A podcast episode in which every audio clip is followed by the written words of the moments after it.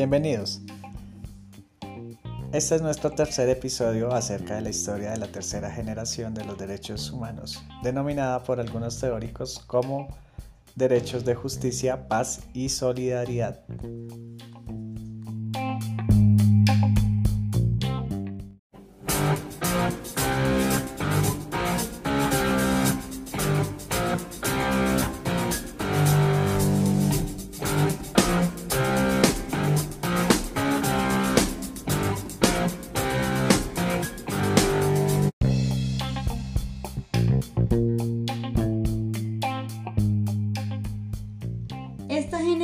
Surge a partir de las barbaridades producidas en la Primera y Segunda Guerra Mundial.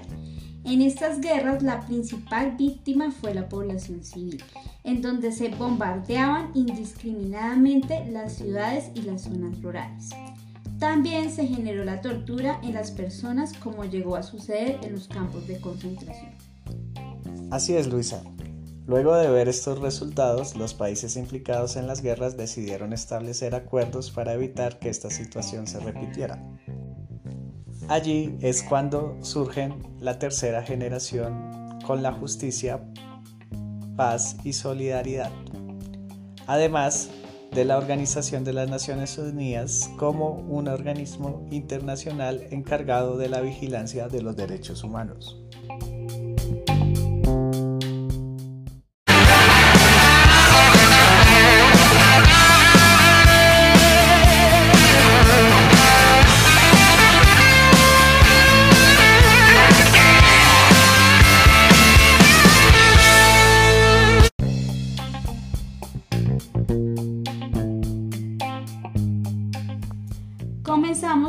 Derechos de justicia. El derecho a la autodeterminación consiste en la capacidad de los pueblos para decidir de su destino político. Ello incluye el ejercicio externo del derecho de autodeterminación, decidir sobre secesión o unificación, y el ejercicio interno del mismo, decidir sobre el grado de integración de un Estado.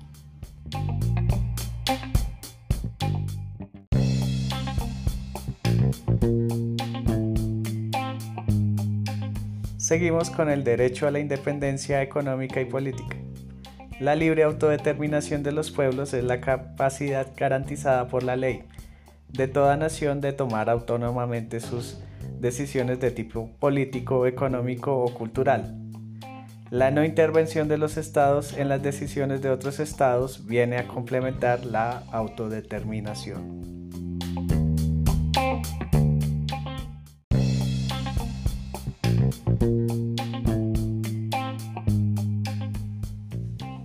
Derecho a la identidad nacional y cultural. Entraña el derecho a seguir siendo como son, culturalmente diferentes, a tener idiomas diferentes y formas de gobierno y de relaciones sociales propias.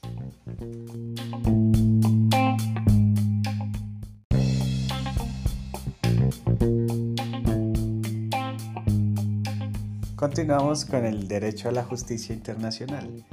Este implica garantizar rendición de cuentas por algunos de los delitos más graves, genocidio, crímenes contra la humanidad, crímenes de guerra, tortura y desaparición forzada.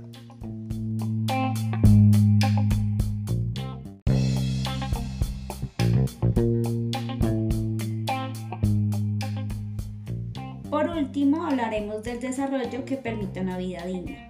Toda persona tiene derecho a un nivel de vida adecuado que le asegure, así como a su familia, la salud y el bienestar, y en especial la alimentación, el vestido, la vivienda, la asistencia médica y los servicios sociales necesarios.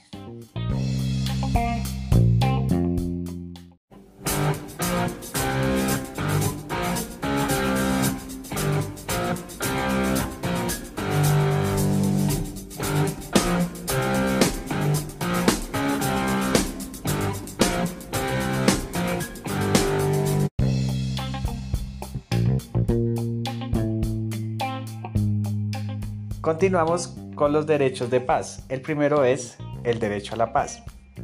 La paz es un derecho humano del que todas las personas, los grupos y los pueblos son titulares. Todos y todas tenemos derecho a una paz justa, sostenible y duradera. Este derecho también implica el derecho a la resistencia contra la opresión de los regímenes que violan los derechos humanos.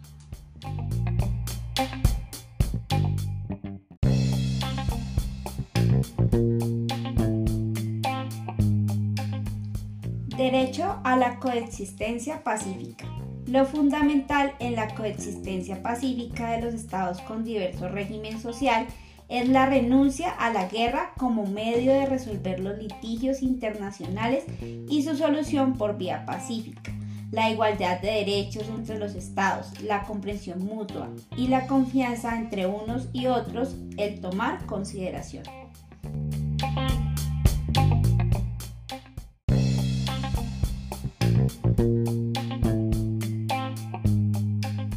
Por último, tenemos el derecho a el entendimiento y confianza. Este derecho se ve más conceptualizado como un valor y se basa en la cooperación y capacidad de tolerancia por parte de, los individuos que viven en sociedad con sus semejantes y también de la buena comunicación de distintas sociedades con otras, respetando su ideología e intentando comprenderla.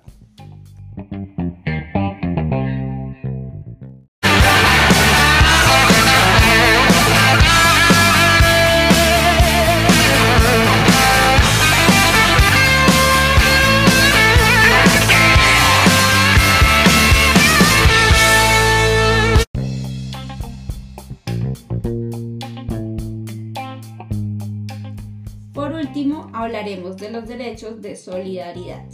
El primero de ellos es la cooperación internacional y regional. La cooperación internacional se refiere al apoyo que se prestan dos o más agentes del contexto internacional, gobiernos de distintos países, empresas, ONGs, entre otros, con el fin de promover el desarrollo económico o social a países que se encuentran en situaciones de pobreza o en medio de un conflicto bélico.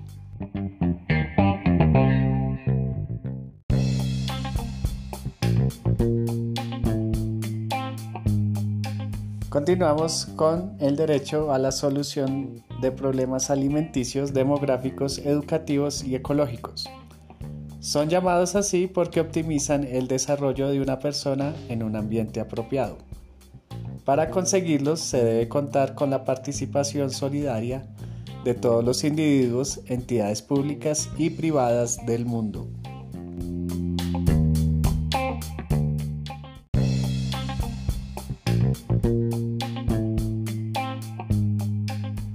El derecho al medio ambiente.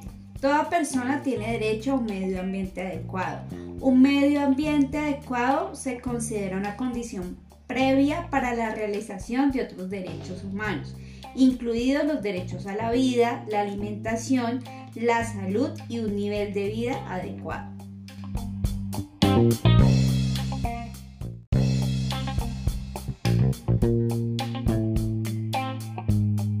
Por último, tenemos el derecho al patrimonio común de la humanidad, derecho al que se debe beneficiar todo ser humano en relación con el patrimonio ambiental del planeta Tierra. Esto comprende la tierra, el aire, las masas de agua, las especies animales y vegetales. Por otra parte, este derecho también se refiere al patrimonio cultural que han generado las distintas civilizaciones a través de la historia con el fin de que las nuevas y las presentes generaciones disfruten de esto.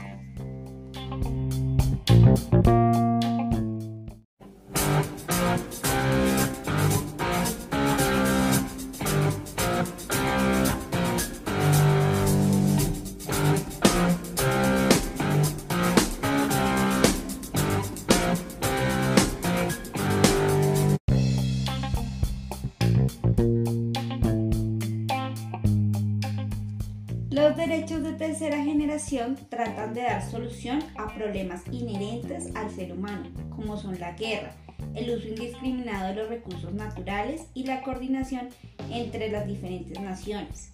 Es por eso que hacen énfasis en la solución pacífica de conflictos, en el cuidado del medio ambiente a través de la cooperación internacional.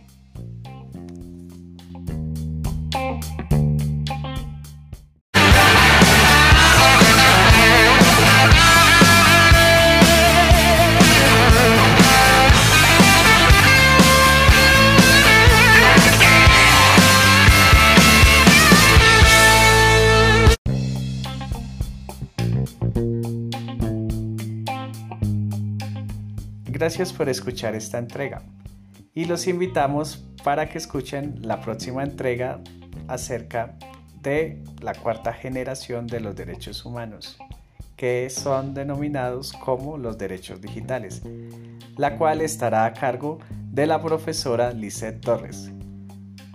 Buena suerte amigos.